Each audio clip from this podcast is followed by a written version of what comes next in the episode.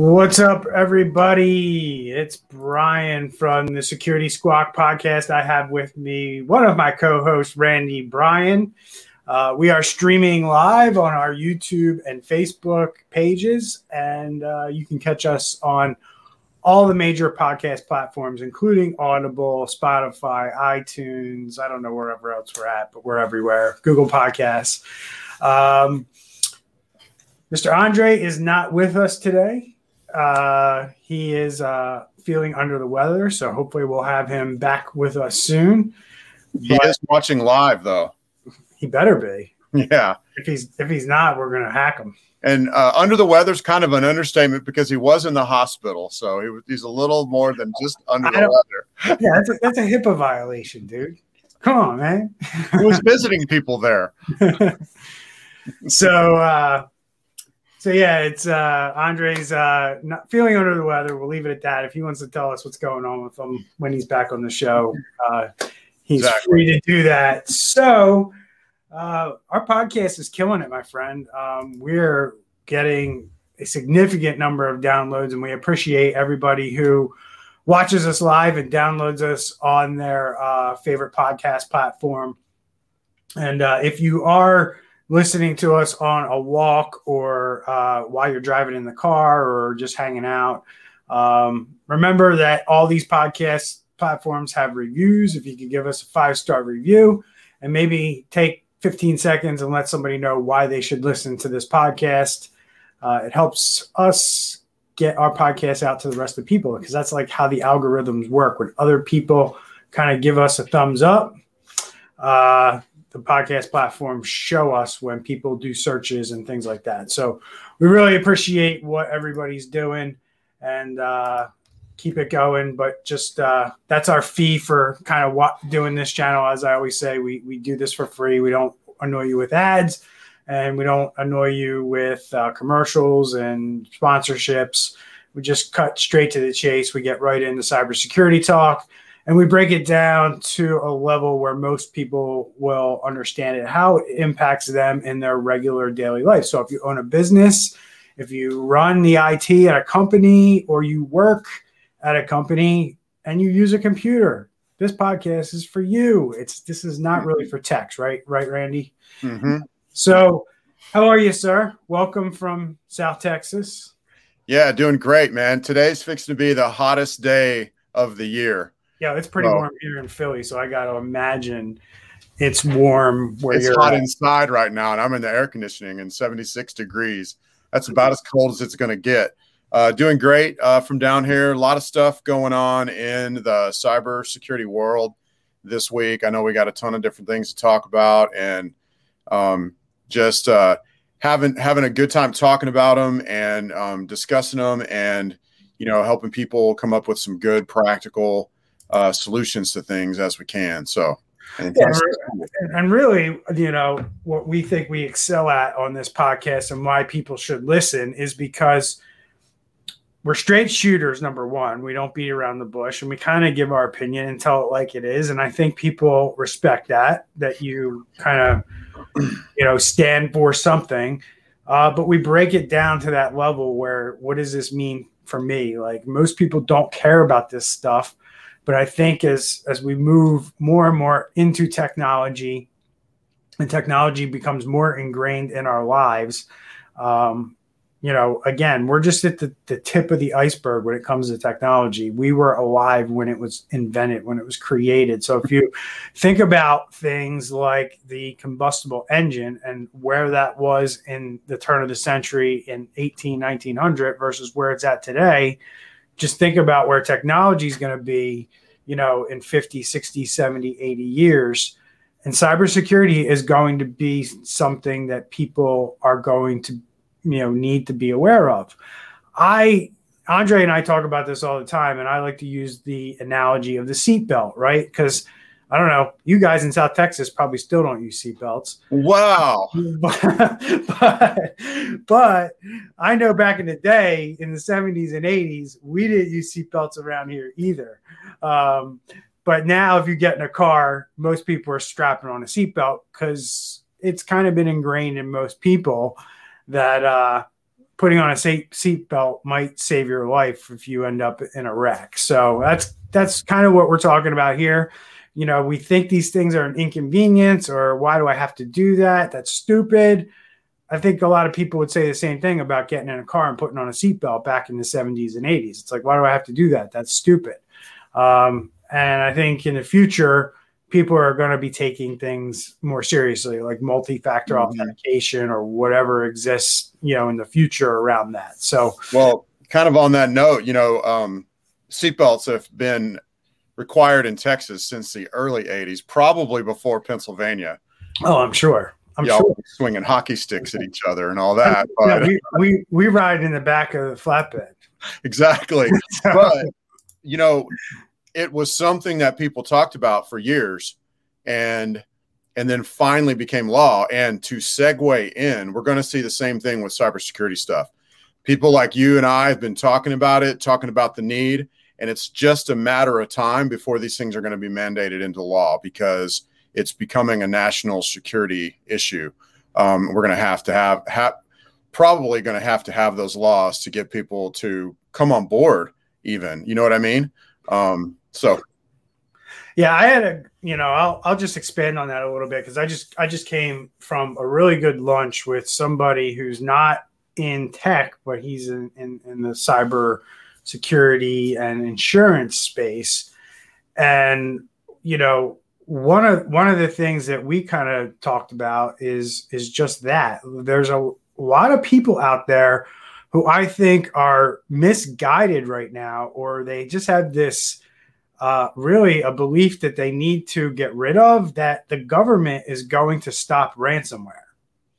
Like there's a faction of people that I really think that they think the government's going to do something and, and ransomware is going to stop. And I'm here to tell you today that that is not the case. Businesses are responsible for their own cybersecurity, and businesses are responsible for making sure that they're protecting the data that their customers entrust them with and they're the only ones responsible. Take ownership right. of that because the government is not going to drop a bomb or place a sanction on somebody. You know, the worst thing that, you know, and I'm going to say be careful what you wish for because there's some lawmakers out there who have floated the idea of a government firewall, kind of like what China has. Yikes. Now, that may or may not solve the problem, but, you know, I, and I'm going to kind of go out on a limb here, like I usually do, and say something that might be a little bit controversial. But, you know, I don't want to give up my internet freedom mm-hmm. in the same way that I gave up my freedom to walk on an airplane without getting naked. Mm-hmm.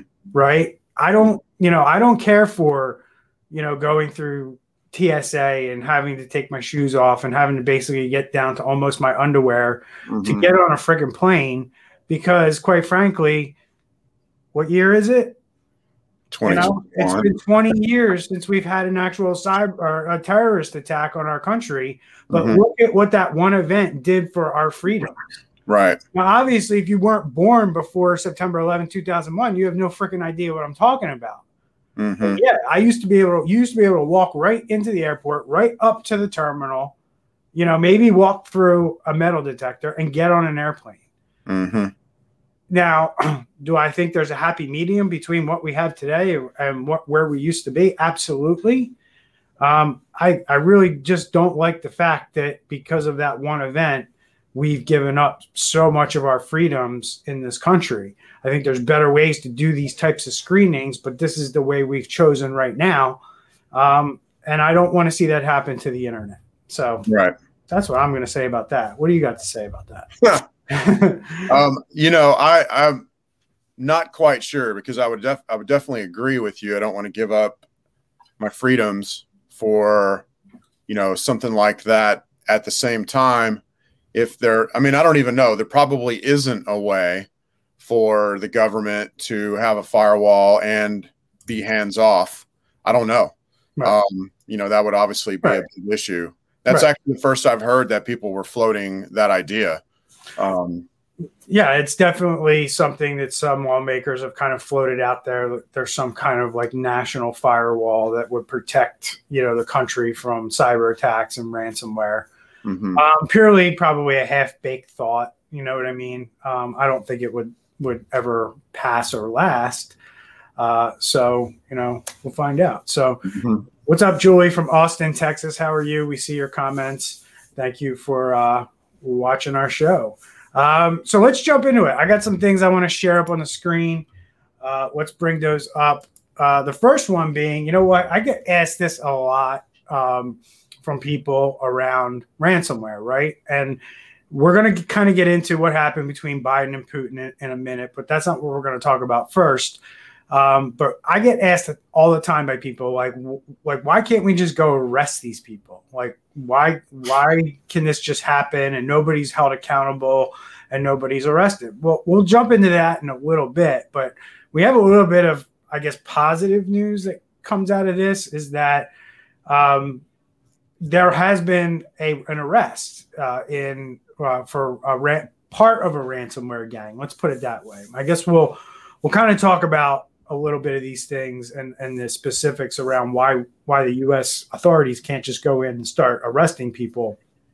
But um, one of the things is is that if we don't have reciprocity or we don't have any kind of an agreement with a country where we can go in and arrest people or they can go in and arrest the person on our behalf and turn them over uh, the governments aren't willing to cooperate and do that stuff well in the ukraine they're actually an ally of ours, and we do have these agreements. So their national police went in and arrested a bunch of people in the Clop ransomware gang. So I'm going to pull up my uh, my screen here, and we're going to talk about this article. But what do you what do you know about what I just talked about in terms of um,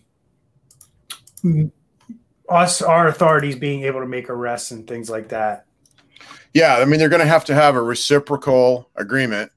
Um, it's not something they can just, you know, go to some random country and arrest people. You know, that's part of the the dangers, if you will, that come with the connected internet. Right. Um, and you know what they can do is work to build agreements with other countries where we can share information and go after these criminals you know they can they can do that while working with other countries. And that that would really be optimal if they could work that out with as many countries as possible. Yeah so this article uh, from techcrunch is just talks about multiple suspects believed to be linked to the Clop ransomware gang. Now interestingly enough randy on my own uh, company's uh, cybersecurity youtube channel that i do I actually went on the dark web yesterday and I pulled their blog site up uh, to show people their their brag site, as they're known as uh, in our world. Um, so if you want to learn more about that, you can check out my YouTube channel, Exact IT Solutions, uh, cyber IT and cybersecurity. You can check out uh, what I talked about with that, but I'm not going to go into that here. So they were able to arrest six six arrests were made after searches at 21 residents in the uh, capital Kiev and nearby regions. Uh, and it goes on to say it's unclear whether the defendants are affiliates or core developers. Now, I've read another article, and I might have that one up here, that these were not core developers of the ransom yeah. operation. So I've read that the core uh, team is going to be in Russia. Correct. These were, um, you know, ancillary. Is that right? Uh, players. Yeah. Um, Exactly. And then these guys, uh, you know, were known just like most of the ransomware guys that are around today are known for the double extortion, which is when you have backups of your data or you get hit with ransomware and instead of uh, extorting you to restore your data, they're now extorting you to tell to to to not release the data that they've stolen to the public. So they're getting into your network, they're stealing the data. After they have the data, then they're encrypting it on your network so you can't use it. And then when you think you're not going to pay them because your your IT person did a good job and had nice backups and you're able to recover from backups, they say, "Well, wait a minute, we have your data, and uh, your data is now in our possession, and here it is." And they show you kind of little screenshots and things like that to scare you and they tell you if you don't pay us the money that we demanded, we're going to release this to the public, to your customers. They even go as far as like looking at your client list and contacting your clients directly. Like, mm-hmm. you know, they, they don't just kind of do this as like a, a scare tactic and they don't really know what they're looking at. They pour through your data and they learn about you. So, yeah, and I can't stress that enough. I mean, it's it's a it's a trade-off, but you've got to have that data on your network that is important, has got to be got to be encrypted, and you need to encrypt it to your own network. So if it ever is taken off network, it's it's not useful. It's not even usable. Um, and there's ways to do that, and it's very important now that you do that because you're right. That's that's that's becoming more and more popular. I think we're going to see even more, not even just double extortion, but uh, other ways potentially also. And you think about it, if you have like personal health information and you have a ransomware, and then if they do go and release it, then you've got a breach, uh, a HIPAA, a HIPAA breach that you have to deal with. Um, you know, that's going to open up a whole nother set of fines and a whole nother set of compliancy issues. So it's really important to have that important data on your network. It's a it's a double an extra encryption where it's tied to your network and it's not useful if they take it off network. So here's a thought. Why even deploy ransomware? Right?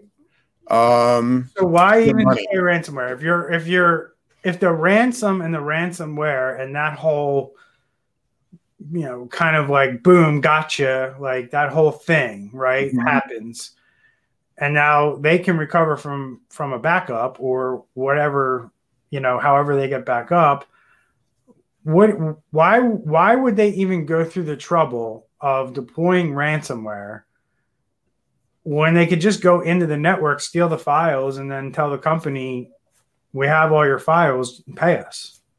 Because I mean, ultimately, that's what it, we're where we're ending up anyway, right? There's always that chance that they're going to get paid on the ransomware, right? But what mm-hmm. going into what our next article is going to be, and what we're going to talk about next, with the government making a big deal about ransomware specifically. What if you attack you know another pipeline and instead of just deploying ransomware you just steal the information and tell the company pay us or we're going to release all this information? Right. You know what i mean? Yeah it's it's it might be headed to that. Um because because why why put yourself in a position of you know having ran- being in possession of ransomware, which is a crime in, in most civilized countries. Like if you're in right. you're in possession of ransomware code, you're committing a felony, at least in the United States. And a lot of countries have similar laws. Right.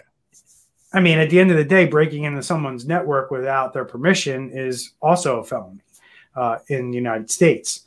Um, so, you know, you're committing felonies all around. So why not I mean, to me, it just seems like ransomware is becoming like a middleman at this point. You know, well, really at the end of the day, you're hanging your hat on the leverage of stealing the data. Well, it's also it's a it's a visible proof, right? That, that it's the attack happened. It's they may not believe if if the data can be leaked. Maybe they don't believe it, but when it's encrypted and locked, they're going to believe. Yeah, oh, yeah, that hurts because you can't do business for sure. Um, and it's a way to get paid quicker, I assume. But at the end of the day, if you just want to, you know, extort a company and they have really valuable data, like I'm talking like hospitals and medical facilities, you know, places that have, you know, information about people that people mm-hmm. may not want get getting out. It seems to me just as easy to you know, not risk people losing their lives in a hospital and don't deploy mm-hmm. ransomware, but then, you know, you can still get paid because you're going to extort them for not releasing patient information. Right. Right. So that's, I don't know. I, I, would be interested to see if that in the future is a tack that some of these guys take or other groups start taking. Um, no ransomware, but data stolen.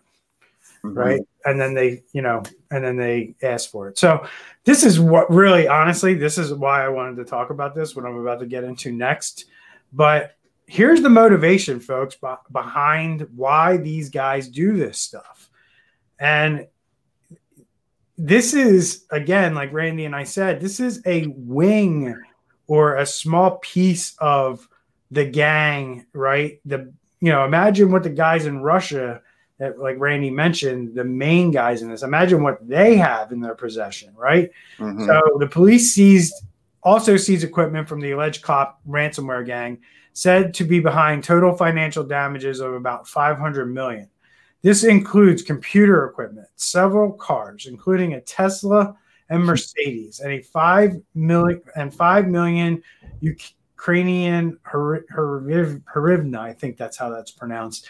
It's about 185,000 in US. The authorities also claim to have successfully shut down the server infrastructure used by the gang members to launch previous attacks. Well, I hope they didn't shut down their brag site because I was just there yesterday. That'd be pretty funny if it's down today. Um, together, law enforcement law enforcement has managed to shut down the infrastructure from which the virus spreads and block channels for legalizing criminally acquired cryptocurrencies. All right, so they they got their cars, they got all their toys, they got their money, they also cut off their server, so their server can't spread the virus anymore, which is probably their command and control server for their Cobalt Strike. Uh, and they blocked channels for legalizing criminal, criminally acquired uh, cryptocurrencies, so they can no longer get their crypto. Um, so these these guys are pretty much done from this corner of the world. So, mm-hmm. you agree with that? Um, I don't know. I mean, I think they're they might be done in Ukraine, but Correct. it sounds like they have a pretty solid base in yeah. Russia. So, right, who knows? And I, and I agree, they'll be back. They'll, these guys are gone, but the gang itself and the attacks will, if they don't continue with the name Clop, they'll they'll something new will come up and there'll be a new group, right? A new brag site on the dark web and things like right. that. So um, wow, these are the guys that hit ExecuPharm in April in 2020. I covered that on my channel. Um, Eland and you know ransomware attack of Accellion. So a lot of a lot of they, they they hit a lot of people and they you know basically you know I don't I think this this group I think earlier it said they made 500 million. Mm-hmm. At least that 500 million can be attributed to them. Um, so I got another. Let me uh, stop sharing my screen real quick. I got another article, uh, and this one I like. I like using this um, this one from uh, Brian Krebs.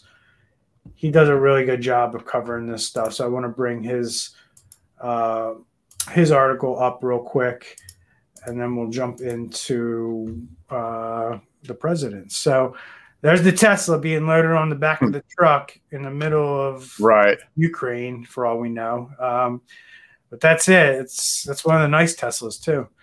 um, so uh, they also hit Stanford University Medical School, University of California, University of Maryland. Um, I covered a lot of these. They hit a lot of South South Korean companies.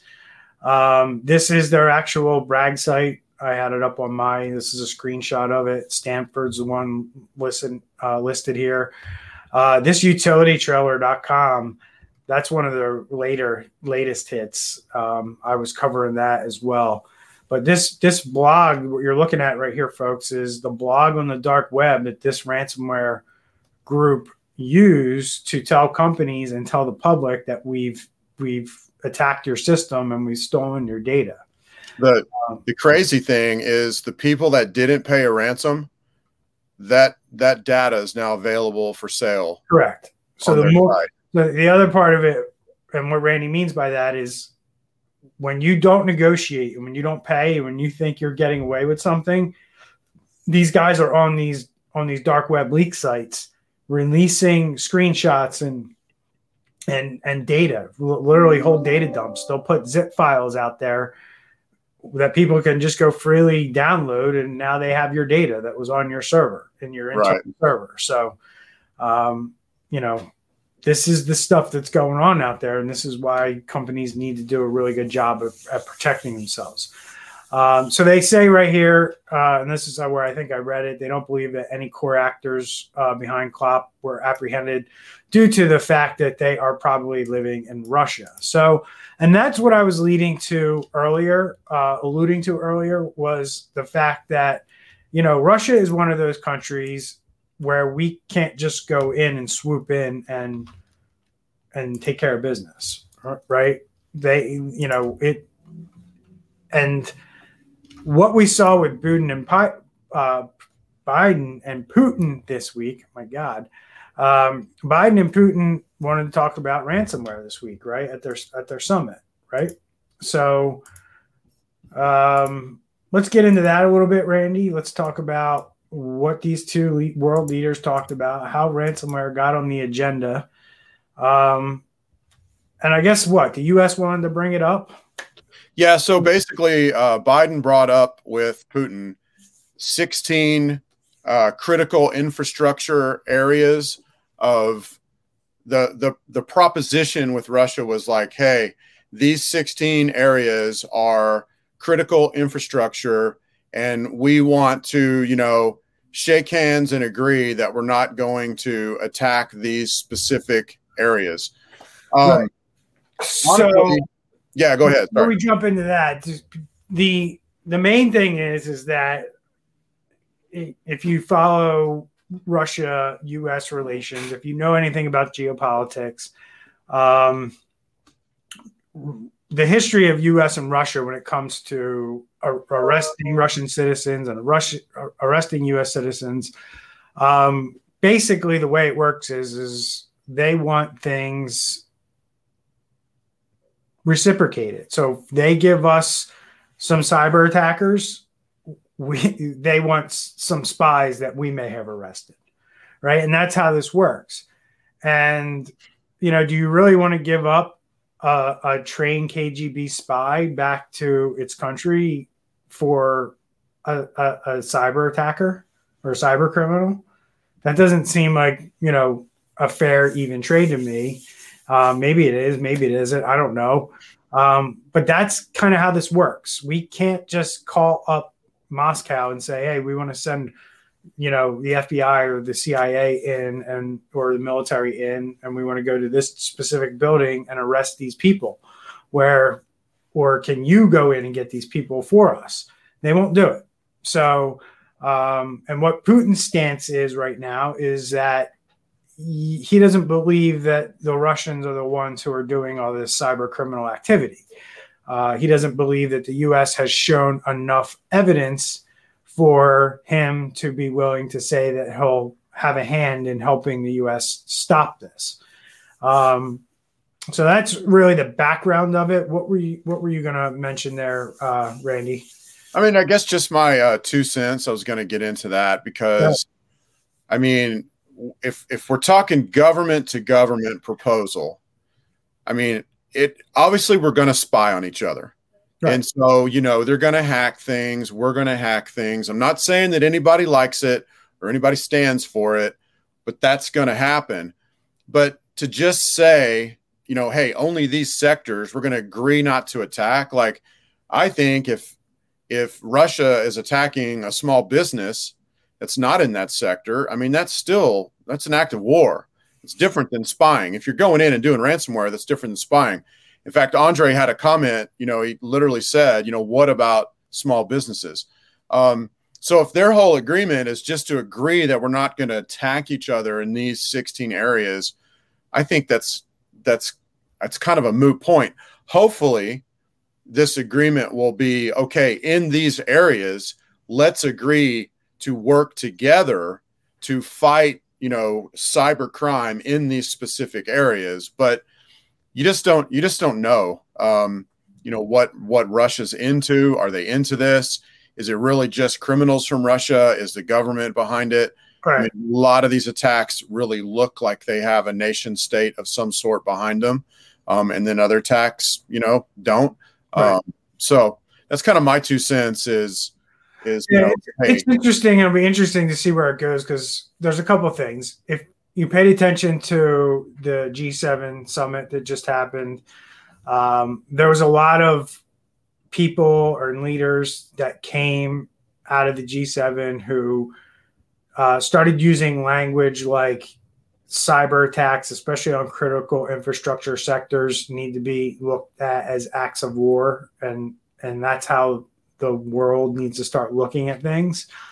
Um, it'll be interesting to see if that's the direction this goes into because mm-hmm. I just think that convincing the majority of the human beings on this planet that something that they can't see, touch, and feel requires a military type response, right? Mm-hmm. So if Russia does attack one of these sectors and somebody, you know, whether it be NATO or the US decides we're going to go and we're going to bomb wherever we think these cyber criminals are, does the rest of the world look at that as, you know, do they put two and two together? Do they understand like why did America use this type of force against you know what is basically you know could be looked at by a lot of people as like not real is not mm-hmm. fantasy right because mm-hmm. it's, it's on the internet and i think a lot of people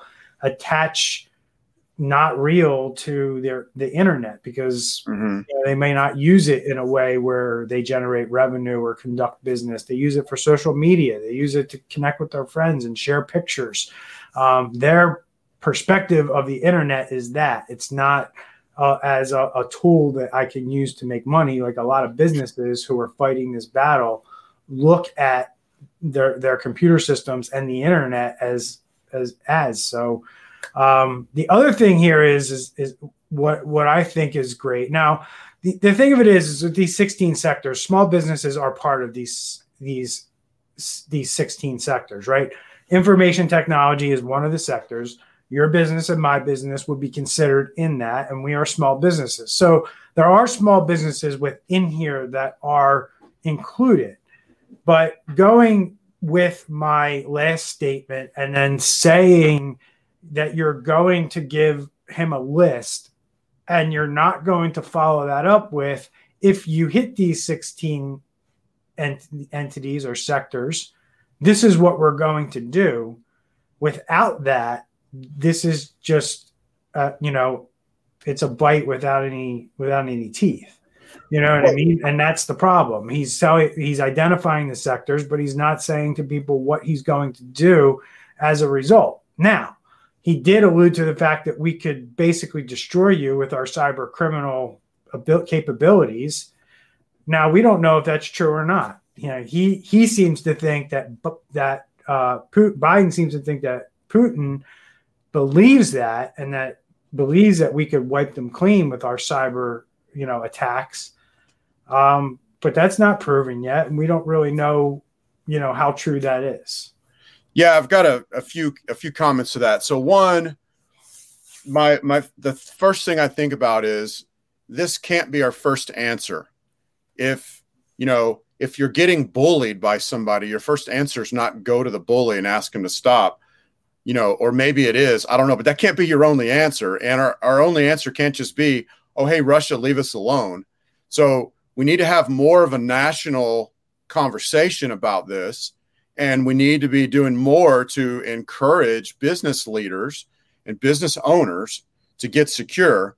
And then I'm going to say something I don't know if it's ever been said. So this may be the first place on the entire internet it's ever said, but we really need a Geneva Convention for cybersecurity. And what I mean by that is the Geneva Convention um, basically set set in place what is considered an act of war and what's considered fair during war and how to treat criminals i mean how to treat prisoners and things like that so we can you know shoot at each other that's considered war but if you have a prisoner then there's a certain thing that needs to be done so if we have a, a Geneva Convention on cybercrime where we could lay out ground rules, like we know we're going to be spying on each other and all that stuff, but ransomware ought to be considered an act of war. You know, um, shutting down a pipeline ought to be considered an act of war. You know, and if we can lay that out, like I said, I don't know if anybody's ever proposed that. If not, you heard it here first.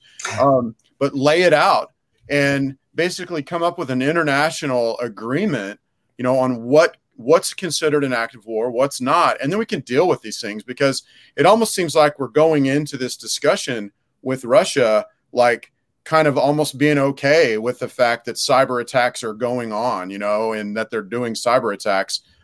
And then my kind of my last point on that is um, I know the British have basically developed a section of their military that is cyber warfare and cyber defense probably is more more likely what it is.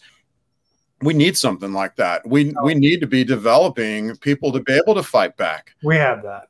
Okay. So i wasn't quite aware of that. I mean i know we've got the nsa and things like that. no, we have us but, cyber command.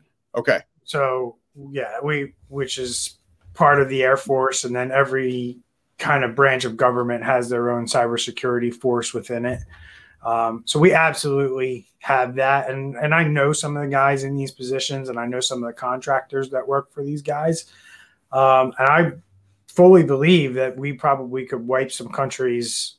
We could do things to countries that would make their head spin. Let's put it that way. Right. I fully believe that the talent that we have and and the people that are behind this and the things we know, uh, you combine those groups with the NSA and I think you have a recipe that most countries don't want to deal with mm-hmm. um, and won't want to deal with. And, and you know, well, I, will go out on a limb and say that ransomware would seem like nothing compared to what we would do to them. Mm-hmm. But is the world ready for that yet? Is the world ready for basically to be told that every piece of equipment that is out there that you use every day can be exploited? mm-hmm. because that's going to be the out the other side of this. Mm-hmm. Like, oh, how did they do that? Like the first thing you saw when the U.S. government was able to get the money back for the uh, pipeline, right? Mm-hmm. I have people calling me up asking me questions like, how did they do it?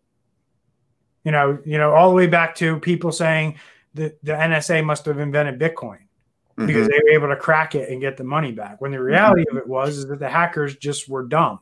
Mm-hmm. They left things open and they you know our government was able to log into the, where they stored their bitcoin online and just move it somewhere else it was really dumb at the end of the day mm-hmm. um, but that's what you're going to have people who don't know technology very well start asking and, and then you know and then people stop trusting technology right mm-hmm. so you're you're opening and trusting the government at that too right? So you're opening up a Pandora's box when you kind of start to reveal to the world what your capabilities are. Right. And I don't think they want to use their their full capabilities unless they're really like I, am talking about we're really talking about like wartime stuff here. Right. I don't think they view companies getting hit by ransomware as wartime stuff. Like the mm-hmm. mass mm-hmm. population is not having their life threatened because of ransomware. Mm-hmm. Um, but this goes back to your point and what you were starting to say, and I and I think this is the key, and what we're going to leave the podcast with today is that businesses need to take this on themselves. They need to empower themselves to make sure that they're doing everything they can to not have a ransomware event or get hacked or or what have you, right? We call it cyber resiliency these days. We don't really we're, we're moving away from the term cybersecurity because you need technology for your business to operate. So whether you get hit with a fire or flood or, you know, you have employee theft or whatever, um, those types of things affect your business too, just like ransomware. And you need to be able to get past those things and continue to operate your business. And really that's where the discussion needs to go. And technology plays a key role in that. That's why it needs to be a discussion around that technology. Mm-hmm. so that's all i have to say for today my friend. Good stuff.